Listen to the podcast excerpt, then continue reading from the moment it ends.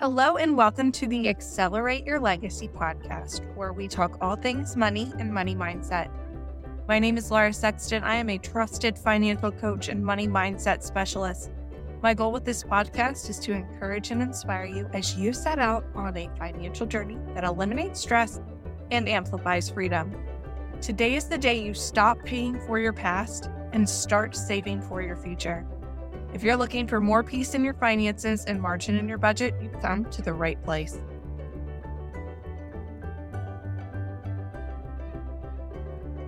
Hello, accelerators, and welcome back to the podcast. I am so excited that you are here with me today. We're going to be talking about the debt snowball.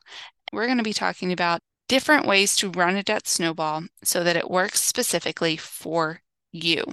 Now, when we talk about snowball, we're thinking about starting with a small little ball at the top of a hill and it rolls down the hill and it gains momentum and it gets bigger and bigger and bigger. That's what we're talking about.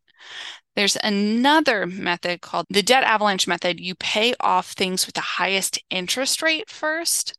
The idea of that is, oh, okay, we're going to get in here and we're going to figure out the math details. The higher interest rates are causing problems. I'm going to say that 99% of you, your interest rate is not your problem if you look down at it mathematically, your interest rate is not adding to your problem unless you have a subprime loan on a vehicle that might be kicking your butt right now. But this is not a math problem. And you're saying, Laura, it's money. Of course, it's a math problem. Money, dollars, cents, numbers. It's all a math problem. No, this is a behavior problem. This is an attitude problem. If you are sitting there with a victim mentality and you're saying, well, I'm always going to be in debt, I'm never going to be debt free, then you're going to have a really hard time getting out of this. And doesn't matter if you do the debt snowball method or the debt avalanche method, you're going to have to work extra hard to change your mind so you can change your habits.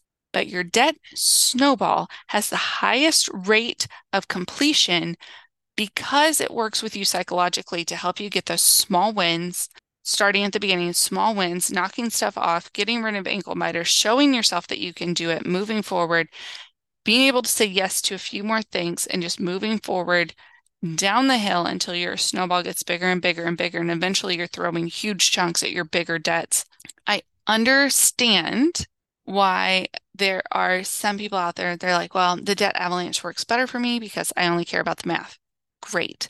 Unfortunately, the people that do the debt avalanche method fall off of their money plan faster. And I would much rather you stick with the debt snowball for a short period of time, get it done with, and live a happy life in the future. You see, you can either have a long, tenuous process of paying this out over time, or you can just buckle down, get it done, and move forward. That's really up to you. So let's talk about these two debt snowballs that I was talking about earlier. Now, the first debt snowball is going to be for your active debt. That is debt that you are currently making payments on and has not gone to collections yet, or anything that you're going to be paying on in the not too distant future. If you have student loans, they're in deferment for six months, you're going to be paying on those soon. That is active. And we want to put that in our debt snowball. With the debt snowball, you're going to list your debts smallest to largest, and you're going to be paying off that smallest balance first. This momentum is meant to keep you going. I'll tell you what this looked like for me. I started paying off store credit cards first. I had smaller balances on those and was able to knock them out with each paycheck. I was knocking out one after the other after the other. My first paycheck, I paid two because they were small enough. And the next paycheck, I paid one. And the next paycheck, I paid one. And the next paycheck, I paid one. And when I had those five done, that was right about the time that my husband decided to come on board with me and we started doing this together. I had paid off all of my credit cards and we were starting with our $372,347 in debt. We were going to be doing this together. And it was super exciting, super invigorating. So we had to go with our next debt. Our next debt there would be his credit card, which would have come in the middle of some of my other credit cards, but we weren't working together yet. We weren't on the same plan. And oh, let me tell you, once we got on the same plan and we were moving forward together in unison as one, we started flying. So I highly recommend if you and your spouse are not on the same page, getting on the same page. If you need my help to do that, if we need to sit down, I can be your mutual bad guy. I'm not a marriage counselor, so I'm not going to say that. But I can be a mutual, unbiased third party in the room with you, helping you have a money conversation so that you guys can stop talking past each other and start talking with each other and start moving forward together. So if you need me, you can reach out to me on Instagram at Accelerate Your Legacy or send me a message, Laura at accelerateyourlegacy.com. Let's set up a time to talk. So after my husband's credit card, we then paid a small student loan and then we had a new car. We bought a brand new car, which was a dumb thing to do, but we did it before we were really on this plan together. But we had that car, we had to pay it off. And then we moved on to my student loans. Had we been doing the debt avalanche method, we would have started on the student loans sooner, and I would have still been making that huge car payment before getting to use that to move me forward. When we finally got to our student loan, I had been paying $771. I got to add $771 to my debt snowball by making sure that the smaller things were paid off first. And then my huge student loan, I got to attack with a vengeance. That's what I mean by momentum. It feels so good to be throwing everything you can at this debt and getting it done. We buckled down for three years. That's a lot longer than a lot of people take. But in that three years, we grew as a couple. Our family grew too because we had our second child. And we were able to conquer this giant beast together. And then we were completely debt free and we got to move forward with our lives, making whatever choices we want because we're not financially bogged down. Momentum really helps. So, when might we switch up the order of the debt snowball? I'm not going to lie.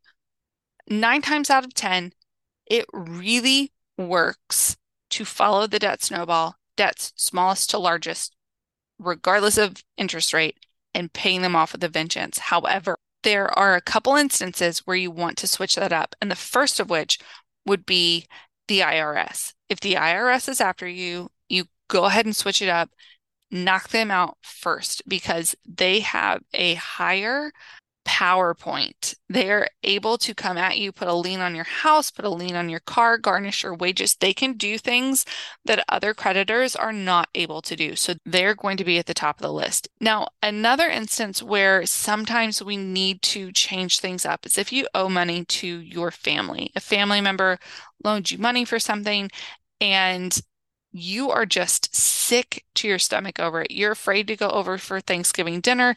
You don't want to do Sunday afternoon activities with them. You are feeling guilty. I don't want you to feel guilty about anything ever. So if this is pervasive in your mind, we might want to move that up the debt snowball. I probably would like you to get a couple small wins first and then move it up.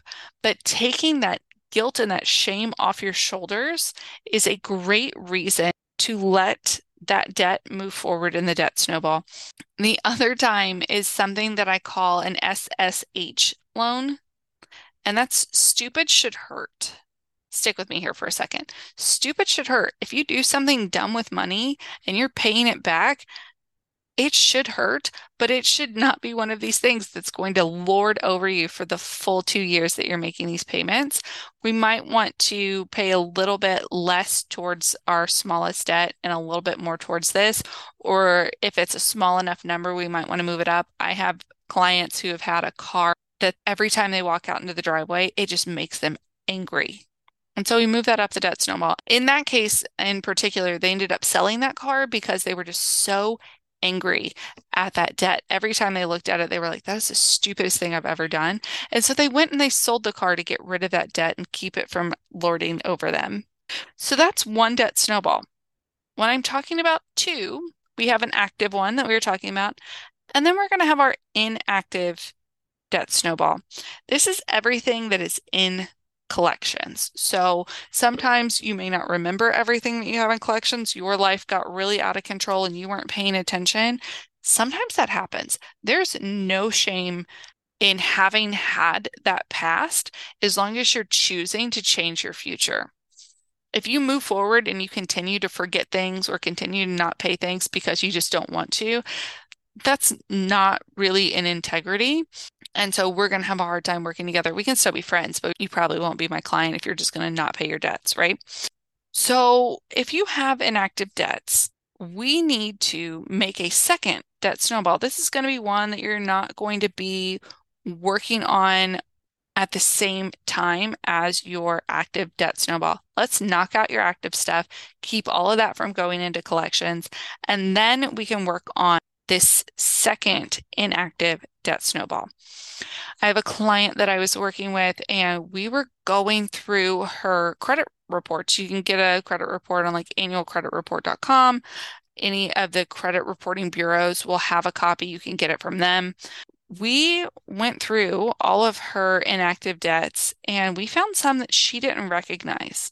So I wanted to address that here today on this talk about our active and inactive snowballs. If you don't recognize the debt, if it wasn't yours, you shouldn't have to pay it. Okay. But if it is yours, you do need to pay it. So, how do we find out if it's ours? This is actually a really great thing to do regardless of whether or not you recognize the loan, go ahead and reach out and ask for a debt validation letter. Now, the collection agency is required by the Fair Debt Collection Practices Act to give you a debt validation letter. Technically, they are supposed to send it within 10 days of their first contact with you, and then you have 30 days to respond to it. If they did not send one to you, they can just claim that they did, which is annoying. But you want to make sure that you do your due diligence. So, if they have reached out to you, or if you've gone through your credit report and you see debts on there that either you don't recognize or you think that the loan amounts don't add up, you want to ask for a debt validation letter. Again, they're required by the FDCPA to give that to you. And in this letter, it should say the amount that you owe. Now, keep in mind that might have fees and interest, and we're going to want them to break that down for us. They should have the name of the creditor seeking the collection. It should state that they assume that it is valid and that you have 30 days to contest it, and should also state that you are able to ask about the original creditor. And I highly recommend you do that let's say they gave you all this information and you don't recognize the debt, you can contest it. Sometimes they will have sold the debt multiple times over. It could be that you're talking to the third collection agency to own it. And things get lost in translation. You need to make sure that this is your debt in the first place. They could have switched something up and they put the wrong name on the wrong file and you're paying somebody else's debt. You want to make sure that this is actually money that you owe and if they cannot prove that it was originally yours, they are not able to collect it from you. They have to prove that it was yours. So once they send you the debt validation letter, you can send back a debt verification letter. I highly recommend you send a debt verification letter by certified mail with a sign on receipt so that you know somebody got it and you get the name of the person who received it. In this letter, you want to ask why they think that you owe the loan, the amount of the original loan, the age of the original loan, because it could possibly, under statute of limitations, have expired and they are not able to actually collect it from you because it is an expired debt. That will continue to show up on your credit report, though. So you may want to pay it depending on how much it is. You also need to verify that they have the authority to collect the debt in your state, especially if you've moved around a lot. If you change states, the company that owns it may not have the authority to collect debt from you in your state. If at any point in time you are not given the validation letter, you are not given a debt verification letter, if the person speaking to you on the phone is vulgar or harasses you, you need to file a complaint with the Federal Trade Commission and also file a complaint with your state's attorney general. There's no reason under the sun for anyone to ever be vulgar or harass you. It's not okay. I will tell you, there's one time that I had a call with Chase Bank and I had a loan with them that I was unable to pay. I was incredibly stressed out. I was starting to get worried that if I paid this loan, I wouldn't have money to eat. And let me tell you, I had my priorities backwards and I was more worried about paying my debts back than I was about eating. So eat first and then pay bills. That's 100% of the time how you should prioritize that. But I wasn't doing that at the time. And I was freaking out and I was like, I need to pay these guys, but I can't pay the full amount. And I called and I said, Hey, I'm I'm struggling with this. Can you help me? And the person on the other end of the phone started telling me what a horrible person I was, that I was living beyond my means, that I should sell my car and chop my hair off and sell that. Like he was just going at me. I was living large. I should not eat anything other than ramen noodles. And he was just awful. Now, keep in mind, I had not yet missed a payment, but the idea of me saying, Hey, I need a little help, he felt like he needed to berate me and tell me what a horrible person I was. Thankfully, that gentleman was fired. However, I will never do business with Chase Bank again. All of that to say, if somebody decides they're going to get snippy with you or say mean things to you, you can say, Hey, I'm a person and you can either choose to not talk to me that way, or I'm going to give you a dial tone. Do they even have dial tones anymore? I'm going to push the red button. I'm going to hang up on you. If you are going to be rude, I'm done. And sometimes you just have to be done. And you can talk to them again next month. You don't have to call them back. So let's say you plan on paying these loans. There are a couple things I want to talk to you about paying these loans. Do not ever, under any circumstances, set up a payment plan with these companies. They can and they will empty your bank account. They don't need electronic access to your account. And setting up a payment plan means that you're going to have to pay back the whole thing plus interest. And there are better ways to do this. First of all, when a debt collection agency takes over these loans, they generally buy them for pennies on the dollar. Your original company has decided that you cannot pay it back. And so they sell the loan again for like pennies on the dollar, sometimes nickels, but most of the time pennies. They're like, we're not going to get any money out of this. We'll sell it to a debt collector. If they get any money, great. And if they don't, whatever. You should be able to settle for 25 to 30% of the loan amount depending on how high it was, how low it was. If it's a large amount, if you defaulted on like $30,000, they're probably going to do what they can to sue you for that. And they're probably going to do what they can to get all 30 of it. However, if it's a $1,000 loan, they're going to settle with you for like $250, $300. Getting something is better than getting nothing. And let me tell you, the end of the month is the best time to make a deal because they're trying to hit their quotas to get a bonus. So they're buying it for pennies. You can settle it for a quarter. I'm not saying don't pay back your debts, don't pay back what you owe, but if they're willing to take this as, and here are the keywords, as settlement in full, go ahead and go for it. Now, settlement in full, they have to give you in writing. You need not their word as a human because they're not humans, they're reptiles, they're working in a call center. You need in writing, and it can be an email, but you need in writing this amount is settlement in full. This amount that I am sending to you will cover the loan and you will not come after me for the difference. That is what you are getting in writing. I already said they will get no electronic access to your account at all. If you have to wire them money, go down to your bank and wire them money. If you want, you can use, there is a company called privacy.com where you can go in and they will set up a new card number for you. They have your actual card number, but the card number that they give you to give to this company will be different every time. So that or a prepaid credit card will cover this amount. And it's just really smart to do things like privacy.com or do a prepaid credit card because then they can't get into your bank account. They can't charge you more than what you agreed to give them. Because technically, you owe them the money. You owe them the full amount. And if they go into your bank account and they pull out the full amount, and you go down to a judge and you're like, they stole money from me. And judge goes, Well, did you owe them that money? And you say, Yes, but they agreed to take less. And he's going to say, So you owed them the money. They took it fair and square. Now you're hurting because you needed that money to take care of your children, but you owed it to them and they had the ability to take it out of your account because you gave them electronic access to your account. Do not give them electronic access to your account. Okay, I'm ending this on a really intense note. I apologize for that. My intention here is always to be uplifting and encouraging.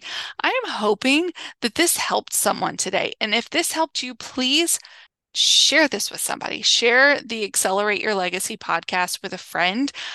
Getting our numbers up is something that I'm really encouraged by. We're getting more and more people downloading the podcast. And I'm just so blessed to help you. And I want to keep helping you and keep helping more people. So if you heard something here that was helpful, share it with a friend. If you have a friend that's in trouble or working through their money issues, share it with them so that we can create a legacy of change in this world. I want more people to be free, free from debt, financially able to make whatever choices they want. That's what I want for you. And I hope that a little bit of what we did here today will be able to make that happen for you. All right, accelerators, I will talk to you next time. Go out and make a difference. Thank you for spending some of your most precious resource, your time, working on yourself today. But don't just listen to the show. Implement something you heard. If you found a piece of today's show valuable, chances are you have a friend who will too. So please share this with them. And if you feel led, please rate and review the podcast to help spread the word. Remember, the legacy you leave is not just dollars and cents in a bank account, but the tools, habits, mindset, and reputation you leave behind.